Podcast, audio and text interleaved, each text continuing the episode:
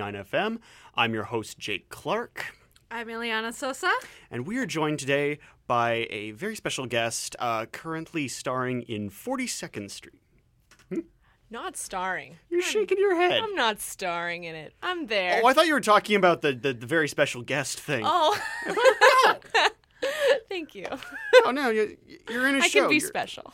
Well, certainly. Well, that's that's the that's the premise on which we're selling the show. So that would be uh, Julia Ulrich. Yes. Ulrich is correct, or is it That's Ulrich? right. You No, got That's it. good. That's I, I have the ability to mispronounce anything. It's, it is really a gift. Same. Julia Ulrich. Wow. Yeah. That's actually Um, no. no, couldn't manage it. Um, oh yes, and this is from the unceded Musqueam territory of UBC's Point Grey campus. If I didn't already point that out, uh, the, the show, not Forty Second Street. Although Forty Second Street is there, there's no connection. Probably There's no connection. Is The? First Nations community? Is there? Not so much. No. No, No. no. I, I, I, I was going to try and pursue that avenue, but no, no, No. that not a good idea. segue. That segue crashed. Yeah. So what is Forty Second Street about? Let me tell you. It's about uh well it's set in in New York and then they move to Philadelphia. Why Philadelphia? I couldn't tell you, but they go to Philadelphia and uh the story story mostly centers around this one young woman, uh, Peggy Sawyer, who has decided that she really wants to be a chorus girl on Broadway. And so she shows up at this theater and tries to audition, but she's too nervous. So she misses the audition. But then she runs into this handsome fella who gets her singing and dancing. And he's like, You're great. And she gets in the show, and then exciting things happen. And it's a musical. It is a musical, yes. What time is this set? It's set in the 1930s. Ooh. But it was written in the 80s. Or the musical was written in the 80s, which is kind of interesting.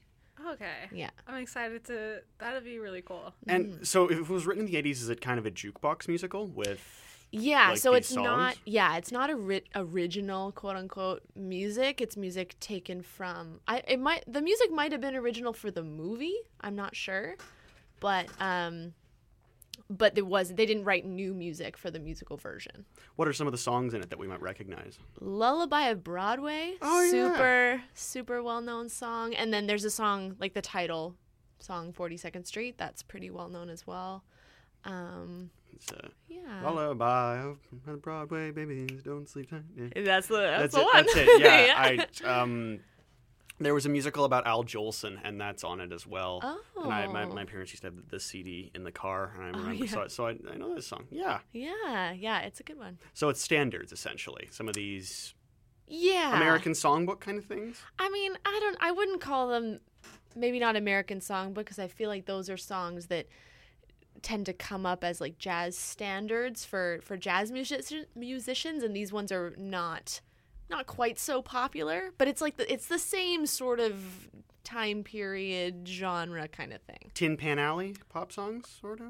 Sort of. Yeah. Okay, cool. Yeah. It's a great genre. It is. Yeah. Do you have a favorite in the song in the in the show? Lullaby of Broadway, I think, is my favorite one. It's the one that it always comes up, and I'm like, yeah, we get to do this dance. I like this dance a lot. It's really fun. And actually, I probably should have asked this earlier, but what role are you playing in the show? I play uh, Phyllis, who is one of Peggy's three friends. When Peggy shows up at the theater, uh, there's these three chorus girls who don't really like her so much. They think, "Who's this gal trying to trying to take my spotlight?" But then they realize that Peggy's actually really talented, and they kind of take her under their wing and teach her the ropes and whatnot. So I play one of those. Oh, so that's pretty endearing. That's fun. And Yeah. for this, did, did you have a dance background before this, or did you learn on the fly? No, no, no. I do. I have a dance background. I would don't consider myself a dancer, but I can dance. Which only only like true dancers will understand what that means. It's like I didn't train since I was 5. I can't like kick my leg to my nose, any of that kind of stuff, but I can dance. Oh yeah, well, like the full time dancers are like they're they're they're, they're, tuned. intense. Like they've they're, they're- like they're not fit. They're in tune. Yes. Like that's the some they've got to be incredibly just on the ball there. Mm-hmm. I couldn't do it. I definitely cannot do it. I, I uh, just I remember um, like I've, I've seen some really well. Actually, this movie we were we were talking about this before. There was a 1930s movie uh, called 42nd Street, and I, I don't know I don't th- know if it's the same thing, but it was directed by Busby Berkeley, Mm-hmm. and that man was is a f- was this giant of choreography. Like Right. those are like the Rockette kind of showgirl routines on steroids and acid. Yes. Like they're just insane. Yeah, so that's what the musical is based off of, and we're doing our best to emulate the style. And like, like my character is a showgirl. There's a tons of tons of chorus girls in in the piece, and that's kind of the the stylistic vibe that we're going for. Was there any way they were trying to sort of get you into the style, like to like research slang from the 30s or things like that? Well, or- we can't do so much because we have, you know, the script, so can't deviate away from that.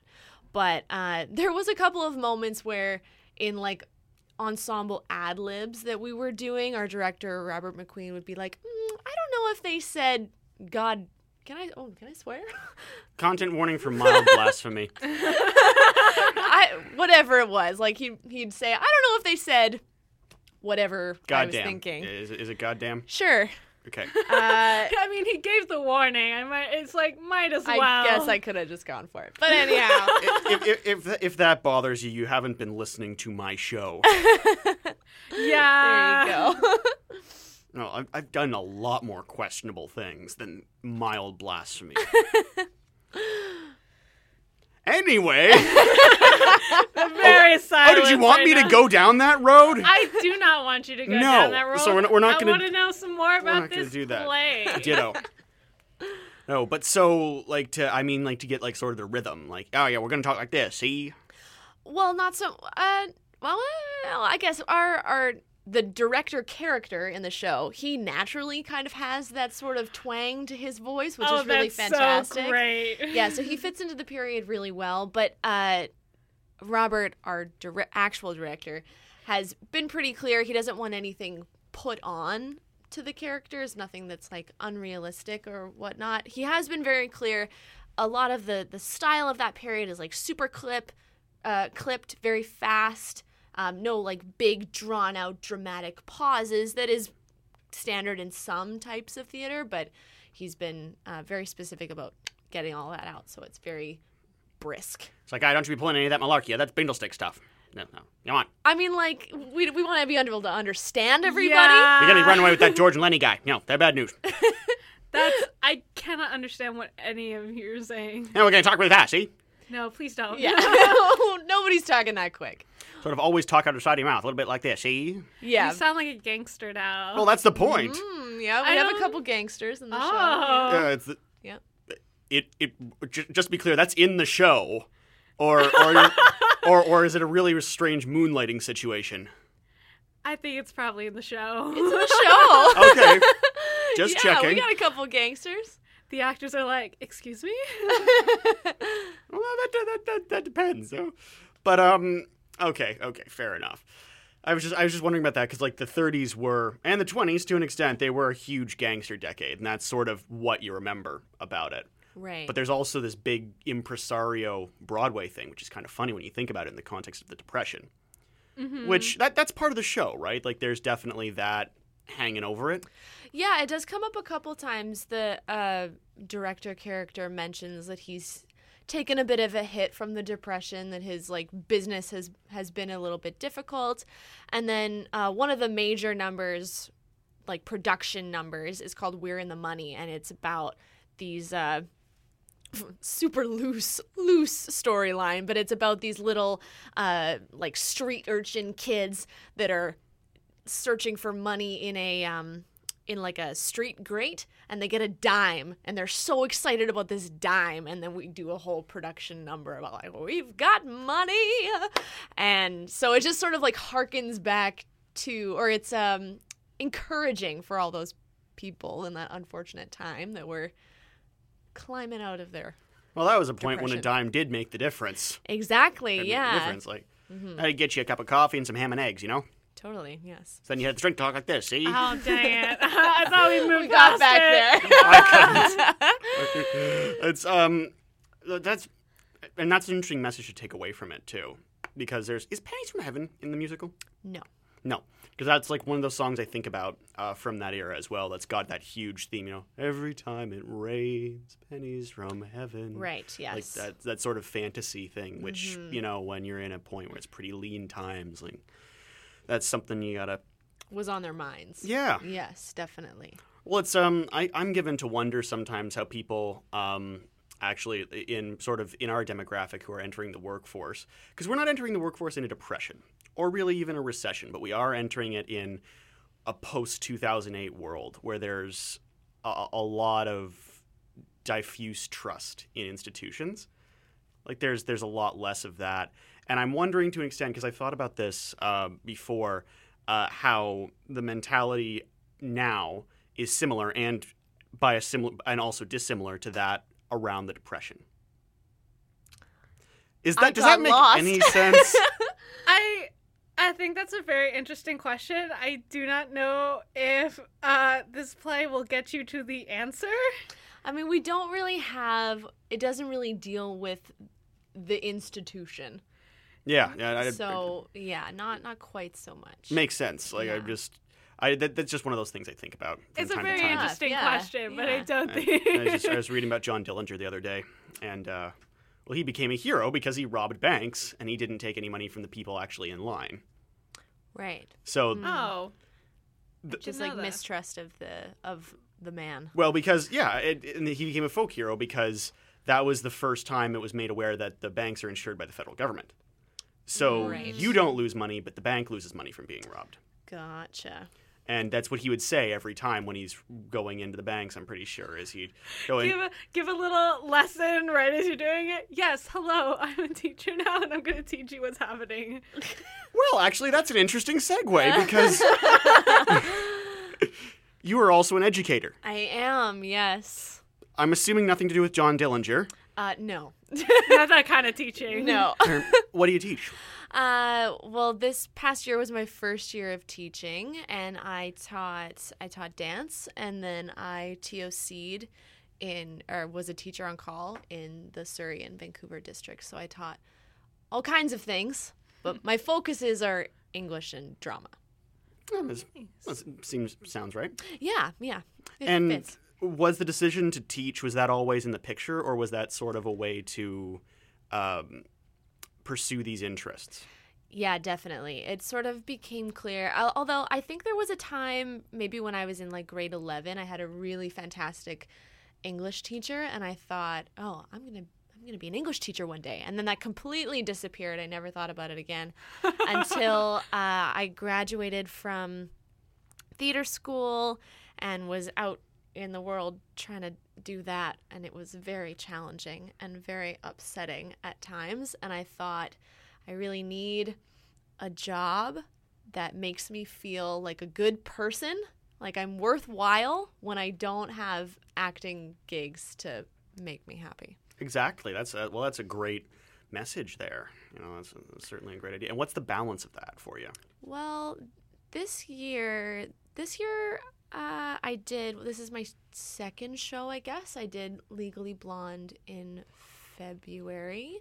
Uh, we did the phone interview for that on this show. I- yeah. I, I, that was Ashley, I believe, Mm-hmm. was there for that as well. Yeah, yeah. And I was on my lunch break in a school while we did it, which Yeah! was kind of Oh my god, that's yeah. so good. Yeah, that's right. I Yeah, I was that. like, okay, I need to find a quiet hallway. There's kids everywhere. but uh, yeah, that was pretty cool. So I don't know. It's been a very busy year because of all of the education changes that have been going on. So I've been super busy with that, which is great. Um, but also managed to do Legally Blonde and then now this, which is excellent. That's what we're looking for is the split and balance.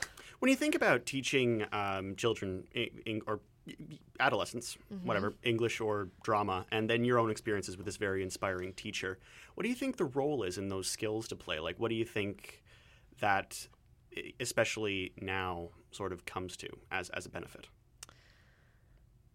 Um, like what is what is my role as as the educator? Is that what Yeah. you're asking me?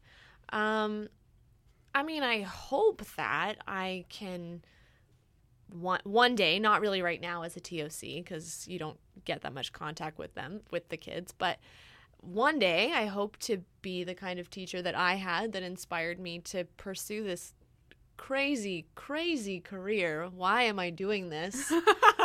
but I, but I had a fant- I had fantastic teachers that made me love it and made me want to do it, and so hopefully I can be that kind of person for somebody else, or or on the not on the drama side for kids to be inspired by literature and and intrigued by the puzzle of figuring out like what's going on here and all of the different aspects that are found within a within a text. That's equally exciting to me i think. Yeah. um so i don't know. And then another thing that i like to bring when i get uh, the opportunity to work with senior acting students because I'm a person that is actually working in the business, which is not necessarily the case for a lot of teachers. Is it's important to me to try and teach them like what is it actually like to be in the world as an actor? How do you make your resume? How does an audition like? How can we run this class as if it were a actual rehearsal process? So i think that's important if these if they are senior students who are actually serious about it That's pretty terrific. Thanks well, yeah, a little platitudinous, but eh, that's that's that's that's my articulation. I mean, Now- it's really cool. now, if if we want to catch the practice of this theory, where and when can we see Forty Second Street? Uh, so we open on July 12th, so that's next Thursday, and the shows run every other night uh, in in repertory with Cinderella. Cinderella's the other show, um, and it starts at eight o'clock in Stanley Park. How Oh. lovely! All right. Bring a blanket. Yeah, that's awesome. Bring a blanket, see some good shows, watch some awesome tap dancing. It looks like Mm, yes, mucho tap dancing. I'm not going to top that. uh, so we're just going to take a short PSA break, and we'll be back with uh, more terrific uh, theater and film insights from uh, across Vancouver. See you in a little bit. Support the women of the Downtown East Side and spring into the Scotiabank Charity Challenge on June 24th. Join the Downtown East Side Women's Center in crowdsourcing funds and spreading awareness of their organization, which provides safe space, emergency shelter, basic essentials, and a continuum of support to marginalized women. Go to www.dewc.ca slash run-forward-dewc for more information.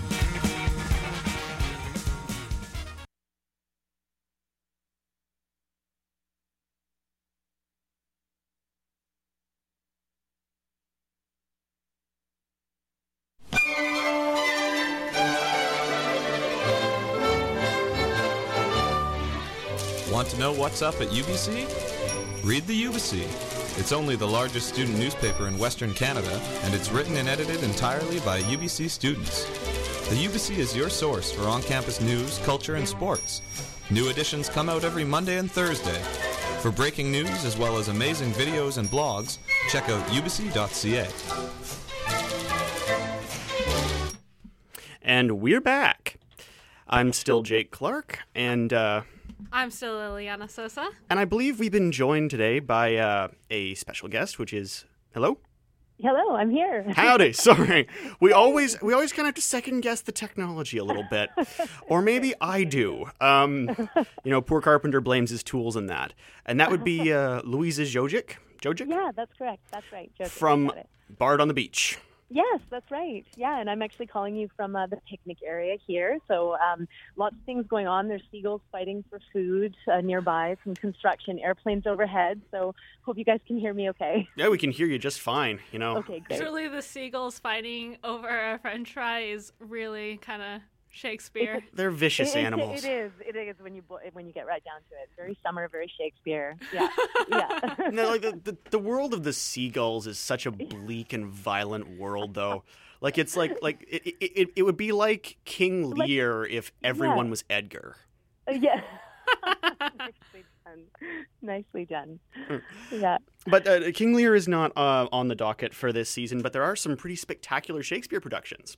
Yes, uh, yeah, there are four really, really amazing and unique shows going on um, at Bard Mm. this summer. Um, and actually, the Seagull, the Seagull um, uh, simile might work with Macbeth. Uh, we are doing Macbeth here, which is uh, a really beautiful, powerful uh, version of this classic play.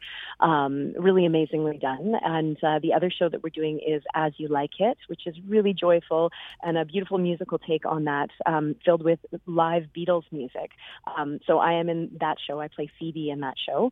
Um, and then the other show that I'm in is Lysistrata, which is um, in the uh, Douglas Campbell Theater. And uh, that's a really innovative new production. Um, it's a Bard commissioned adaptation that's been transposed for our time and circumstances. Um, and the other show, and I'm in that one, and I, I do play Lysistrata in that show. And then the other play uh, going on is Timon of Athens.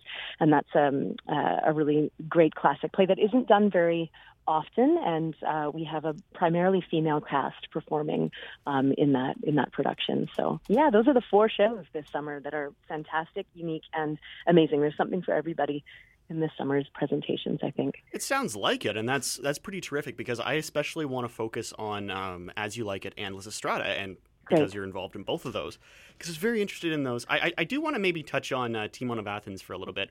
The Scottish play, I think I can I think I can get behind. Although with the, with Macbeth, I do want to say geese, geese, not, not not not seagulls for Macbeth. I would say. That's right. You're right. Yeah, yeah. There's geese around here too, though. Not just in the play. Yeah, well, geese. I- they, they stop traffic actually on the way down. You know, often you'll have cars lined up just because the, the Canada geese are just taking their time walking across the the road. Um, yeah. Love those so on and off Canadian of geese. They're tough birds. Like the the car stops. Like, what you looking at? Yeah. I'm walking here. Exactly. they get a they get a New York accent all of a sudden, even though they're from Canada. well, it's like oh, man, D- Detroit. I picture geese as being well, you know, really close to southwestern Ontario. I was, I'm from Southwest, so just having a Detroit accent. um, that, that was southern. Uh, with uh, with Timon of Athens, I just want to ask a real quick question about that too. yeah. Um, Apemantus is a really interesting character. Yes.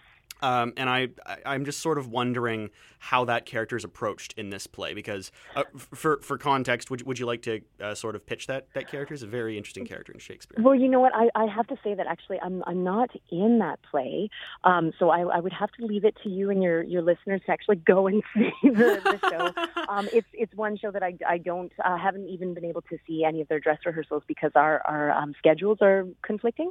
Um, but Meg Roe, who's directing that play, has done an incredible job of um, uh, bringing that play into into our time. So they're setting it again. It's set in Vancouver. It's set in our time, and it features Colleen Wheeler playing t- Timon or Timon of, of Athens um, as a woman who has a lot of money, very wealthy woman, and she um, is a philanthropist and she gives a lot of her money away. And she has a lot of friends when she does this, but you know the moment that she doesn't have money anymore, um, her friends aren't there. Um, Meg has done an incredible job of um, adapting this uh, play and um, uh, presenting it, but I don't know too too much about it. So to answer your question, I think you just have to go and see the show. but I can tell you about Lysistrata and I can tell you about As You Like It. So any questions about those? I'm Yes. Um, Yes. um, well, keeping with Shakespeare, let's do uh, As You Like It first. So Great. there's this excellent idea to stage it with uh, Beatles music, which Yes. is is very interesting because there's been something of a strange history with Shakespeare and music. I believe Kenneth Branagh did Love Labor's Lost with Cole Porter and Irving Berlin. That's songs. right. That's right. Yeah. It's a Yeah, weird and- movie. It, it, is. It is. It's a great. It's a fun movie. And you know what? Actually, we did uh, here at Bard. We did a, a production of Love's Labor's Lost in 2015, which Daryl Cloran, who's the director of As You Like It this year, he also directed that version. And I think he might have been a little bit inspired by the Kenneth Branagh movie because um, our version that we did was set in the 1920s and it was uh, filled with jazz music. So we had we used jazz music in our production as well, and it turned out to be this really beautiful. Um, coupling of of music and of specifically that play um, because it was dealing with themes of love and friendship and um, the music just fit really really well into it and and I think that's when the idea to do this play um, and couple it with Beatles music may have started germinating. Um, so yeah, Shakespeare does lend itself really well to to music and musicals. I think there's there's been so many ballets done on different uh, different Shakespeare plays and operas. Um, but I don't know if it's been done with Beatles before. I actually don't know. I think I'm not sure if this is the first. I think it. I, I shouldn't say that. I shouldn't go on the record as saying that. It's, it's sort of a meeting of these two massive institutions. Well, that's Like, the uh, and you you have like you know Shakespeare, which is the um, yeah, just the, the beauty of the language, this this um, ultimate expression of poetry and of character and storytelling, and then with the Beatles, you have this ultimate expression of of music and storytelling, and uh, putting the two of them together was a really exciting idea, and um, it's just turned out to be a phenomenal a phenomenal show to do, and it's being received so so well. It's probably one of the most fun productions that I've ever been a part of. Yeah, for sure. because there's Bard tends to do um, pretty good mix of drama and comedy. Like with Yes. I, I missed Much Ado About Nothing last year, and I'm really I, I still kind of kick myself about it was that. so was- good. Yep, yep. So so uh, so I am told by everyone who's seen it, and that that's so you can't miss As You this year. You have to come. I, I, I can't. Although I'll, although Ileana here will probably be reviewing it, and I will probably see it on my own dime in August. But that's and that's that's important to me though to see it because it's. I, I really think that the comedies in Shakespeare are like the tragedies go to these horribly dark places, and the oh, problem they plays do. are just, you know, Yeah. those are those are exercises too. But the comedies too, they, they make you feel great about life, which I guess they also do. Also the music of the Beatles does. absolutely, absolutely. So put the two of them together, and you've just got the roof being blown off the tent. Really, like everybody's just so happy and joyful at the end of this play because you have, as you're saying, this the, the joy and the fun of the comedy, but just heightened by the joy and the fun of the the music of the Beatles. It really is, and it, it's it's joyful. It's joyful to perform, and um, it's a joyful feeling at the end of the night when the when the audience is clapping and enjoying what they've they've just seen and heard. So yeah, This, it's may, this may be a silly question, but uh, is Across the Universe one of the songs? We don't. We do have across the universe, and sorry, we have over twenty. I'm just trying to clock in my mind when Nice. that. Yes, we do. We do have that song. It does come in, and uh, it's really fun. I think the audience, part of the fun for the audience is them recognizing certain songs and then going, "Oh, that song is coming at this moment. That's so perfect," you know, and, and kind of putting that together. Uh, ben Elliott, who's our um, who's our sound uh, guy, our music director, um, he had a lot to do with positioning the songs and where they would come in the in the play. And uh, between him and Daryl, the the placement of the songs just again just emphasizes um, just adds so much to the play. So I think the audience has a great time uh, registering the songs and where they come. That's, yeah. that's quite a fascinating synthesis. I, Yes. I'll have to. That's just that, that. That's my favorite Beatles song. So uh, Okay, that's just you- well, then, personal yeah, interest just for wait. me. It's like Yeah, It's a good wait. song. It's, it's it's it's got quite an entrance. That's what I'll say. It's got quite an entrance. just I'm just picturing it happen during the wrestling match. Like this is an interesting soundtrack choice. I don't know if your listeners know about that, but yes, also I have to say, it's the most fun starting of a Shakespeare play I've ever done. We do a pre-show, so everybody who comes has to come. Make sure you're in your seats 15 minutes before the show, because um, we do start with a wrestling or a series of wrestling matches. Um, so the play is set in 1960s in Vancouver, and at the time, actually, um, All Star Wrestling was a big thing in Vancouver, and so the idea is.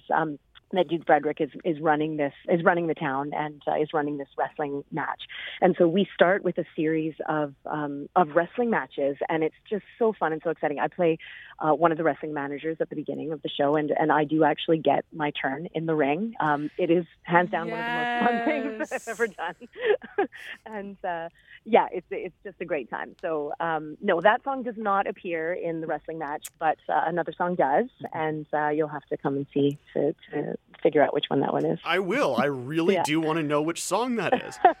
And I'll um, let you I'll let you guess. to shift gears a little bit, I, I Yeah. love Aristophanes, and I'm very interested in them in the the plays, but there's always trouble adapting them.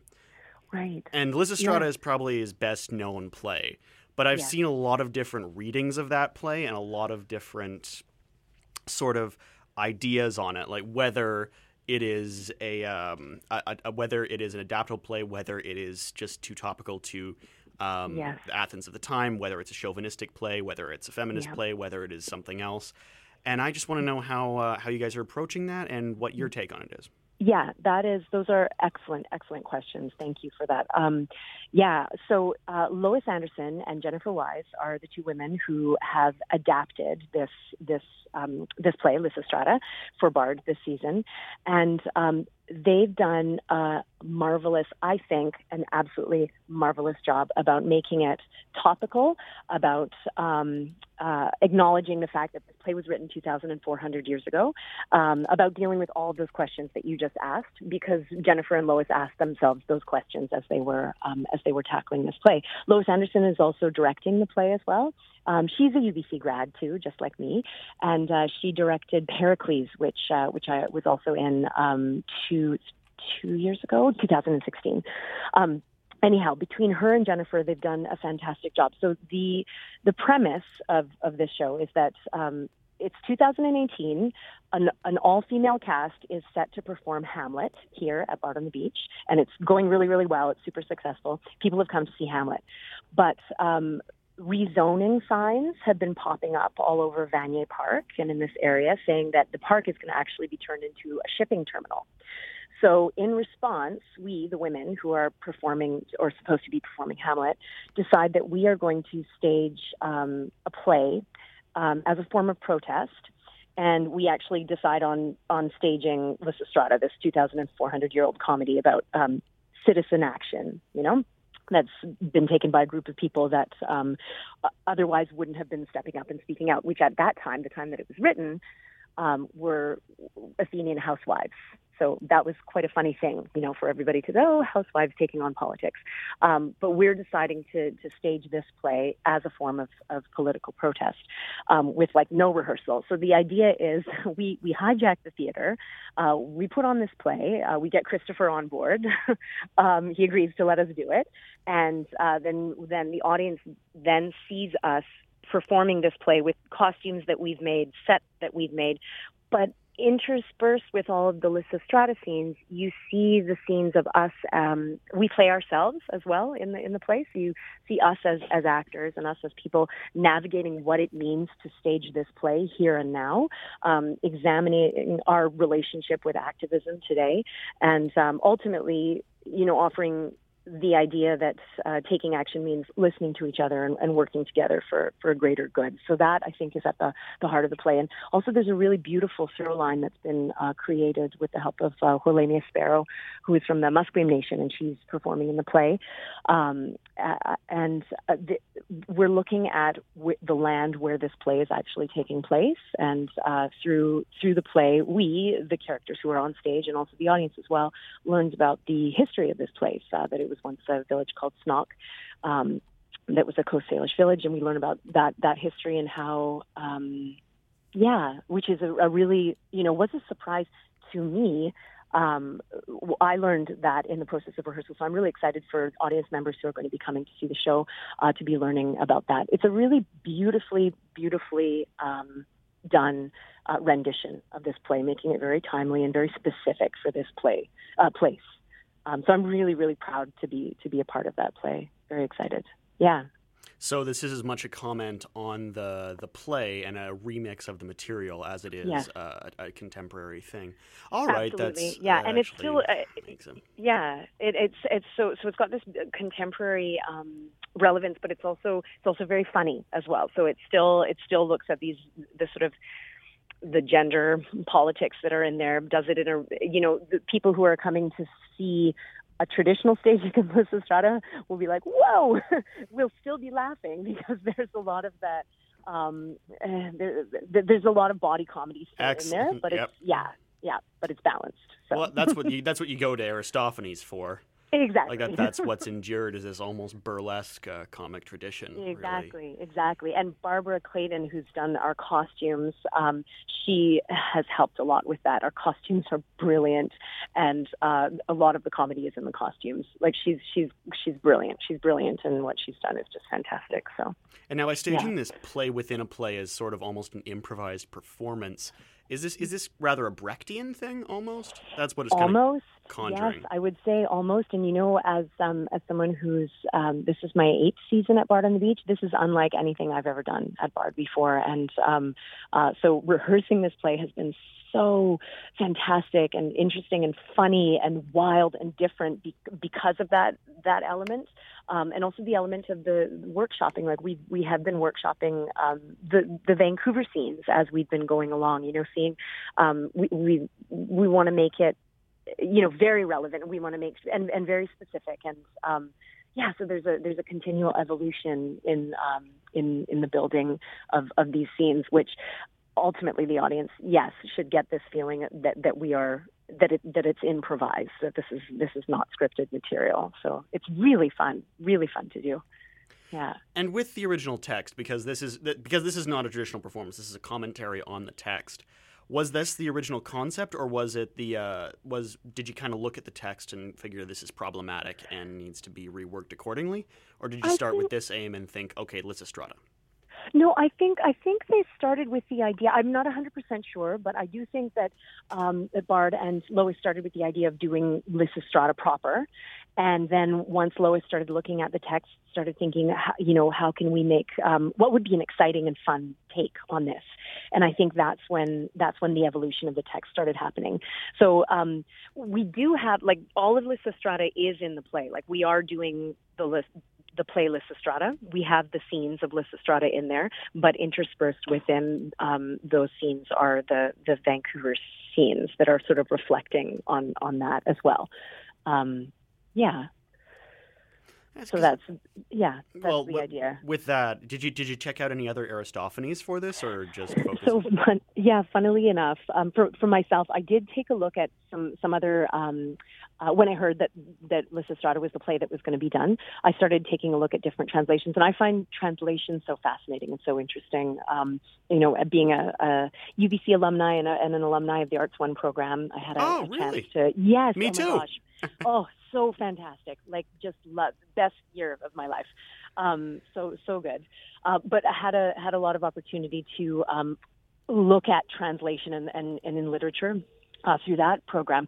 So I, I read a few different versions, and um, I didn't read any version where I was like, "Oh, this is so great! this is so funny." You know, a lot of the times I was like, "Oh, the language just didn't quite do it for me." So I have to say that this adaptation of Lois Anderson and um, uh, Jennifer, um, oh my gosh, Jennifer Wise. That's right. Am I saying her name right? Let me just make sure. Yes. Um, uh, yeah, she is uh, amazing. Um, she is, as far as I know, um, uh, in addition to being a playwright, she's also um, a, uh, a, a professor at a university. So she is like Aristophanes is her thing, and she did this translation. So she translated from the Greek into English all the Lysistrata scenes, and she's kept it for the most part in in verse. Um, and she's done a really beautiful job. So, as somebody who comes from a Shakespeare background where I deal with iambic pentameter, um, she's done a fantastic job of um, keeping um, the verse and the, the the rhythm of the piece, but making it modern and making it interesting and not clunky. And that's that's the big thing. Like it, it's really it's quite fun to speak the words that she's uh, translated. Um, That's very yeah. interesting with Greek because Greek is usually dactylics, right? Like it's right. Oh, so you know you know a bit more than I do. it's uh, well, I know that the Iliad and the Odyssey are in I think dactylic hexameter. That's right. That's right. It's- oh, it's- it's coming back. I cannot help you on this. I- It's I- something I don't know. I, I've, I've, I, re- I, li- I like a lot of um, uh, classical uh, things, so that uh, yeah. But I, I know that it's a different pronunciation thing, and that's a difficulty with uh, ad- adapting it and translating it into English Yeah. in the original form.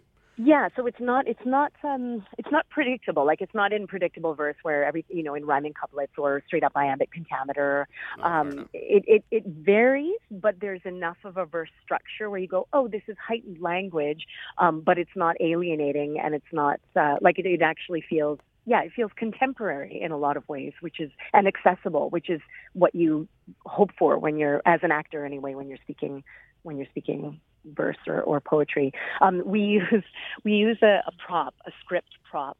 Um, during the the play, um, and uh, I was looking through it. It's a, it's an adaptation, and I was looking through it, and it's just really funny again to now having been speaking Jennifer's uh, translation, uh, going back and reading these sort of older translations of, of the play and looking at some of those lines and being like, oh wow, that's, that's a, yeah, it's just a very funny, different different take on it. So I think she's done a marvelous job. Yeah, and it's really exciting to to speak it. Well, we'll have to check it out. Where and when can we catch it? This is Bard on the Beach. Yes, Bard on the Beach. So down at Vanier Park. So we're the red and white striped tents. Uh, if you're like crossing the Burrard Street Bridge, you you can kind of look down and see the tents.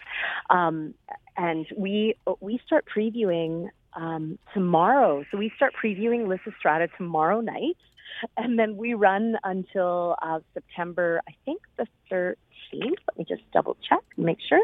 Uh, yeah, we run until September thirteenth. Um, we've got shows all throughout the summer. Shows are um, always at 7:30 p.m. in the evenings. Um, we also have matinees on at 2 p.m. and we have special fireworks shows as well. If people are interested in that, where you you buy your ticket and you get like dinner and fireworks and, and a show, all of that. Um, and then as you like it, we've already opened, so we run uh, from now up until September 22nd, and we might be holding the show over as well because it's just doing so well. So. All Yeah. right, that's awesome. Yeah. Well, we'll have to check it out. Yes, you do. You do have to check that out, and um, check out all the shows because I think once once you see one, you'll be so curious about what you know what's happening in the other tents and what the other directors are doing. So, yeah, All right. It was great talking to you, Luisa. We got to take a quick PSA break, but we thank you very much for calling in. This has been thank you so it's been much. great Thank you so much. got to look forward to going to Bard. All right. Great. Thank you so much for having me on your show, and we'll see you down here at the tent. Hey, it was a pleasure. See you down there. Bye. Bye. Uh, that was our interview with uh, Luisa Jojic of Bard of the Beach, and we're just going to take a quick PSA break, and we'll be right back with a short review of American Animals and some tips on a free screening, Uh, or multiple free screenings actually. Yeah, fun stuff. Discordianism is a religion and subsequent philosophy The based Discordian faith seem to be much more forgiving of the normals. on the goddess of chaos, or archetypes or It's got a really heavy interest in Discordianism. founded after the 1963 publication of its holy book, the Principia Discordia. Discorder magazine has been Vancouver's longest running free, badass, independent magazine 35 years strong. On Saturday, July 21st, celebrate 401 issues of Discorder magazine with an all ages party at Red Gate. There will be performances by BB, Francesca Belcourt, Morning Coup, and the New Rituals, guest hosted by Duncan's Donuts and featuring a photo booth, giant twister, and more. Tickets are a suggested donation of $10 and doors open at 8. For more information, visit citr.ca or find the event on Facebook.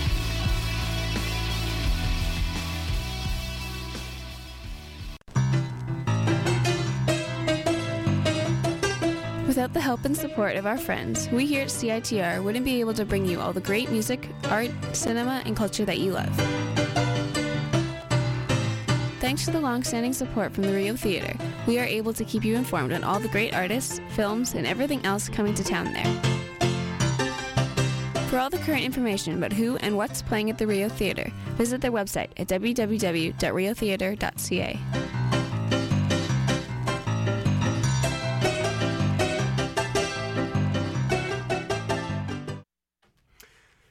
we're back.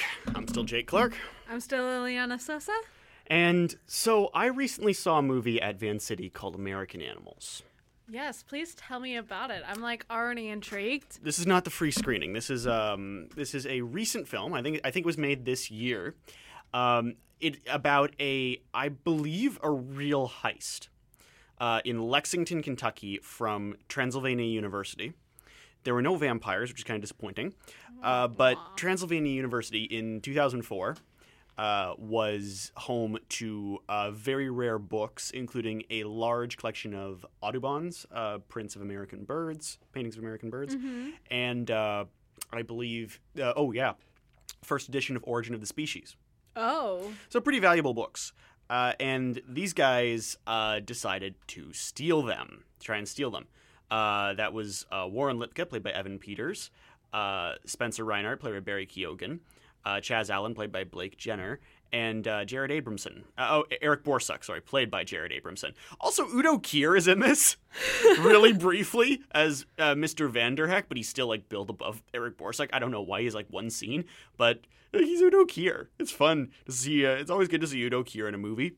Um, and I do want to say like this is a it's an interesting heist movie because it uh, it does blend. I I believe uh, the real uh, Warren, Spencer, Eric, and Chas interview being interviewed into the story. At one point, he shows up, 24 hour party people style, and goes, "I don't remember this. I don't remember this conversation."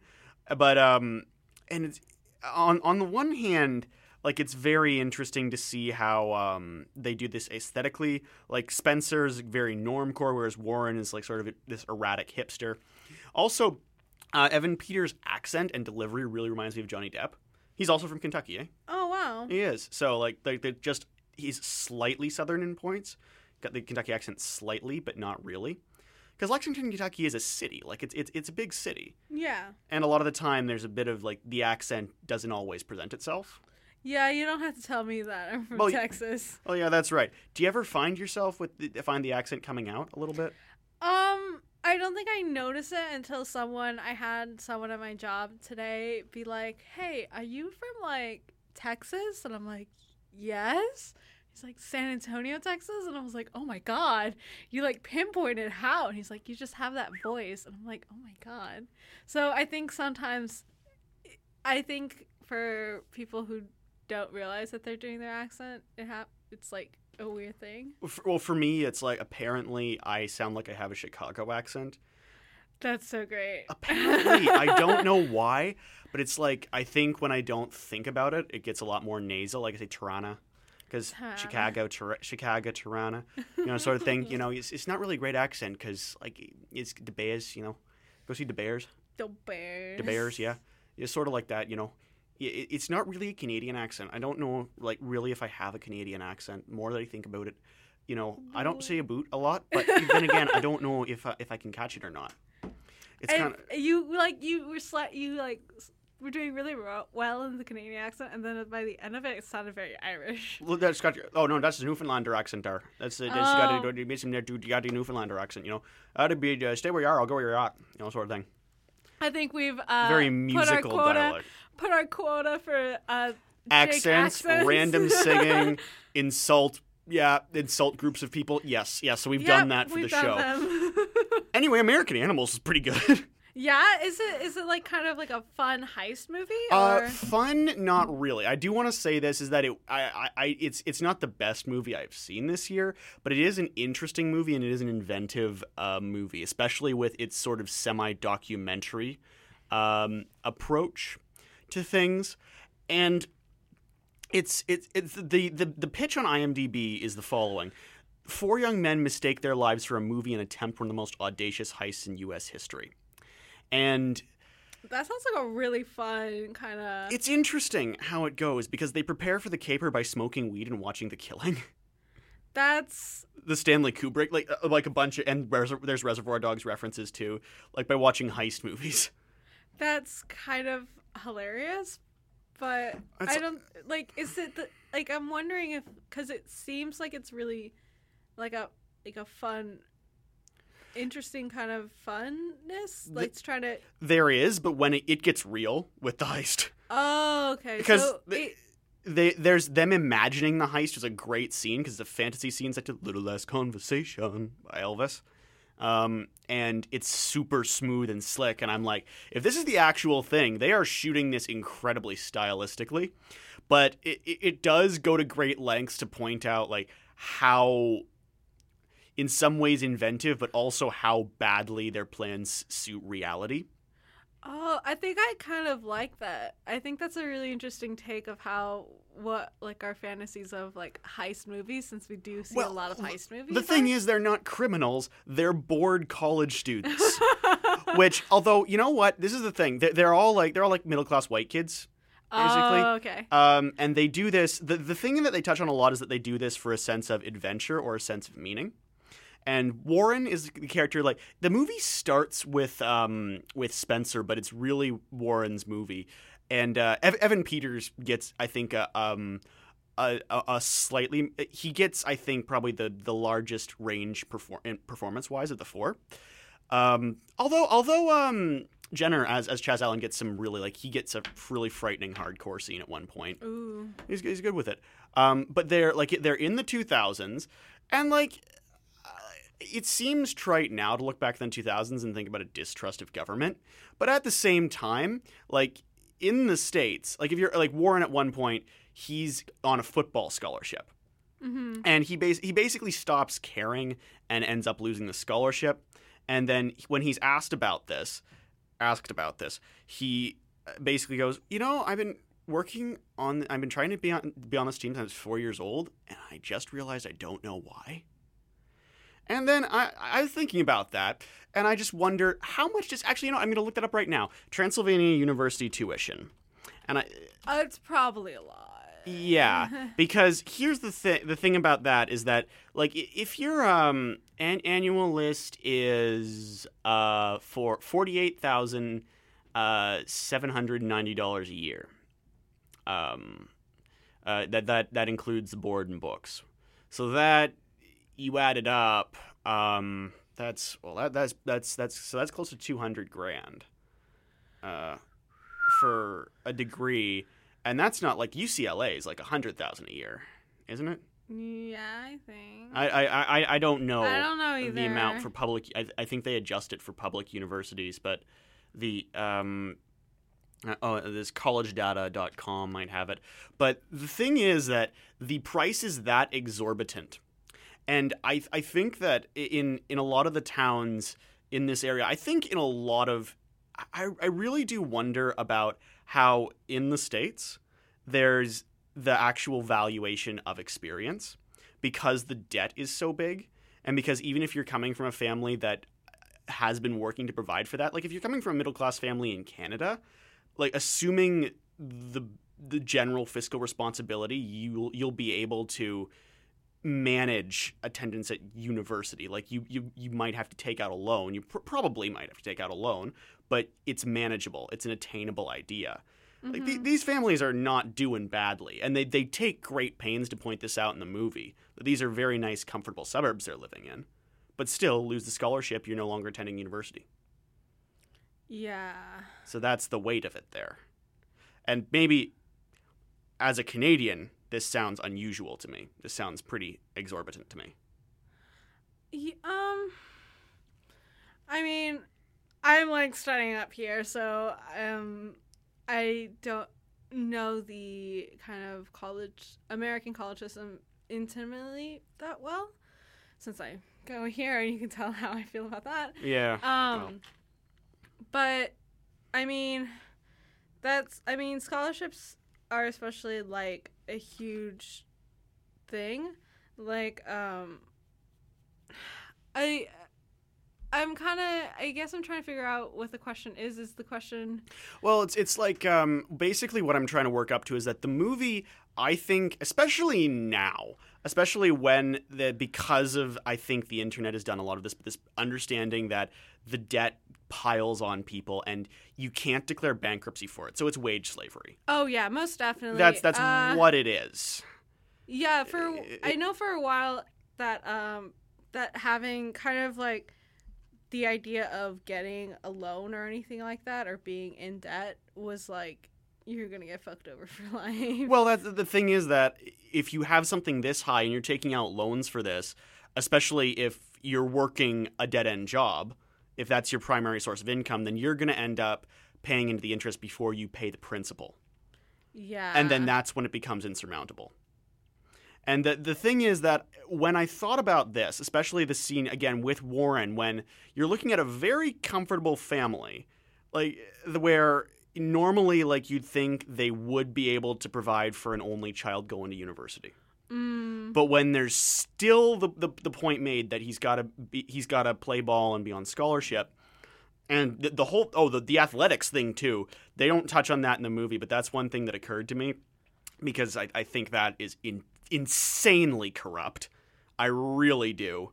Um, in in universities where you're going to charge fifty grand a year, and then you're you're going to base relief on that on your ability to throw a ball, is t- to me one. It, it, it, it's arbitrary to a point of cr- near criminal irresponsibility. oh, most definitely. Like there's like college like basketball or college football and every like kind of college sports in their own way is I could literally go on like a huge rant about how kind of terrible they are. That like that's not that's not devaluing athletics, but like the the culture around it. No, yeah, I think it's not that. Um, I think that the sports are bad. Like they're very enjoyable to watch.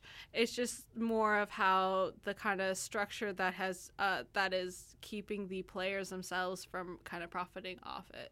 Well, yeah, because because the players that they, they're not making anything from what is a whole lot of work to do. Yeah, What and- can compromise their academics, which is why they're at the university. Yeah, and that uh, college kind of those college sports specifically are like a hugely watched thing, and Actually, is- Uh, how much they money do they bring in?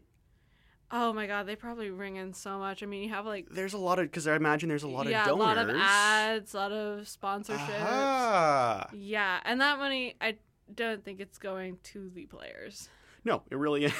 It really isn't. So it's just yeah. I mean, that's a totally different thing. But I think we want to. I think it's. I think this character would be really interesting because he Sorta, is really yeah. middle. He's like a middle class, but he also Upper has that scholarship. middle class, upper yeah. middle class, and still has like the scholarship. I still think that it. I think that the kind of even the focus of like even if they're doing really well, focusing on the uh, scholarship that he's not getting is still an important thing. Uh, or just like an interesting way because I think a lot of um, kind of as you. Uh, I don't know where I'm going with this. It, it's almost it, it's it, it, when you think about it enough, it'll make you think. You know what? Let's steal some books. yeah, and I hear that you can get like tickets. You had like a deal. Yeah, they're they're at so they're at Vancity Theater. Uh, mm, that's that's at Vancity. Uh, I believe at uh, is it today? There are also free screenings. I do want to point this out because we are running short on time. Um, but there is a there are free screenings coming up uh, for Sita Sings the Blues, which is a movie I I downright love.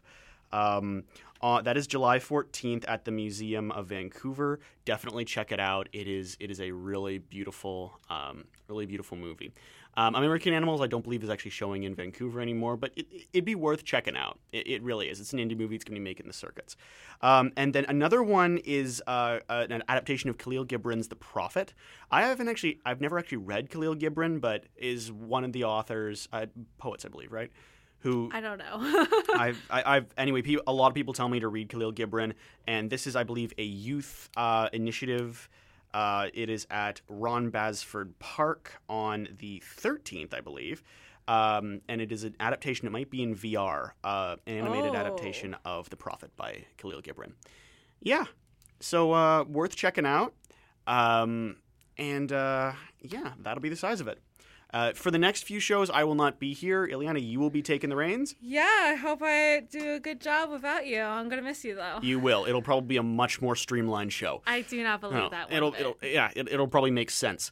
Um, so the medicine show is coming up right after us on CITR 101.9 FM, broadcasting from the unceded Musqueam territory of UBC campus. I'm Jake Clark, I'm Ileana Sosa.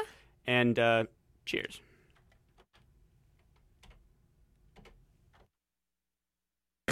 Don't make it your last.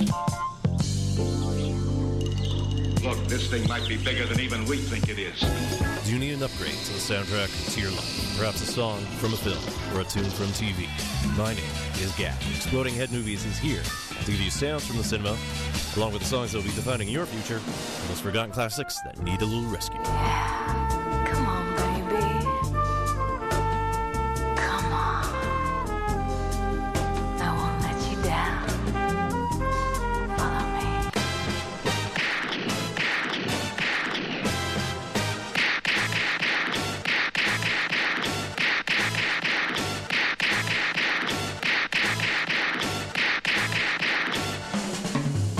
Exploding Head Monday, 7 to 9 p.m. on CITR 101.9 FM, Vancouver.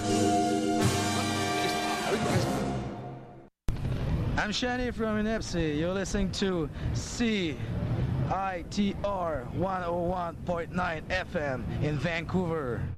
Let's see here. Uh,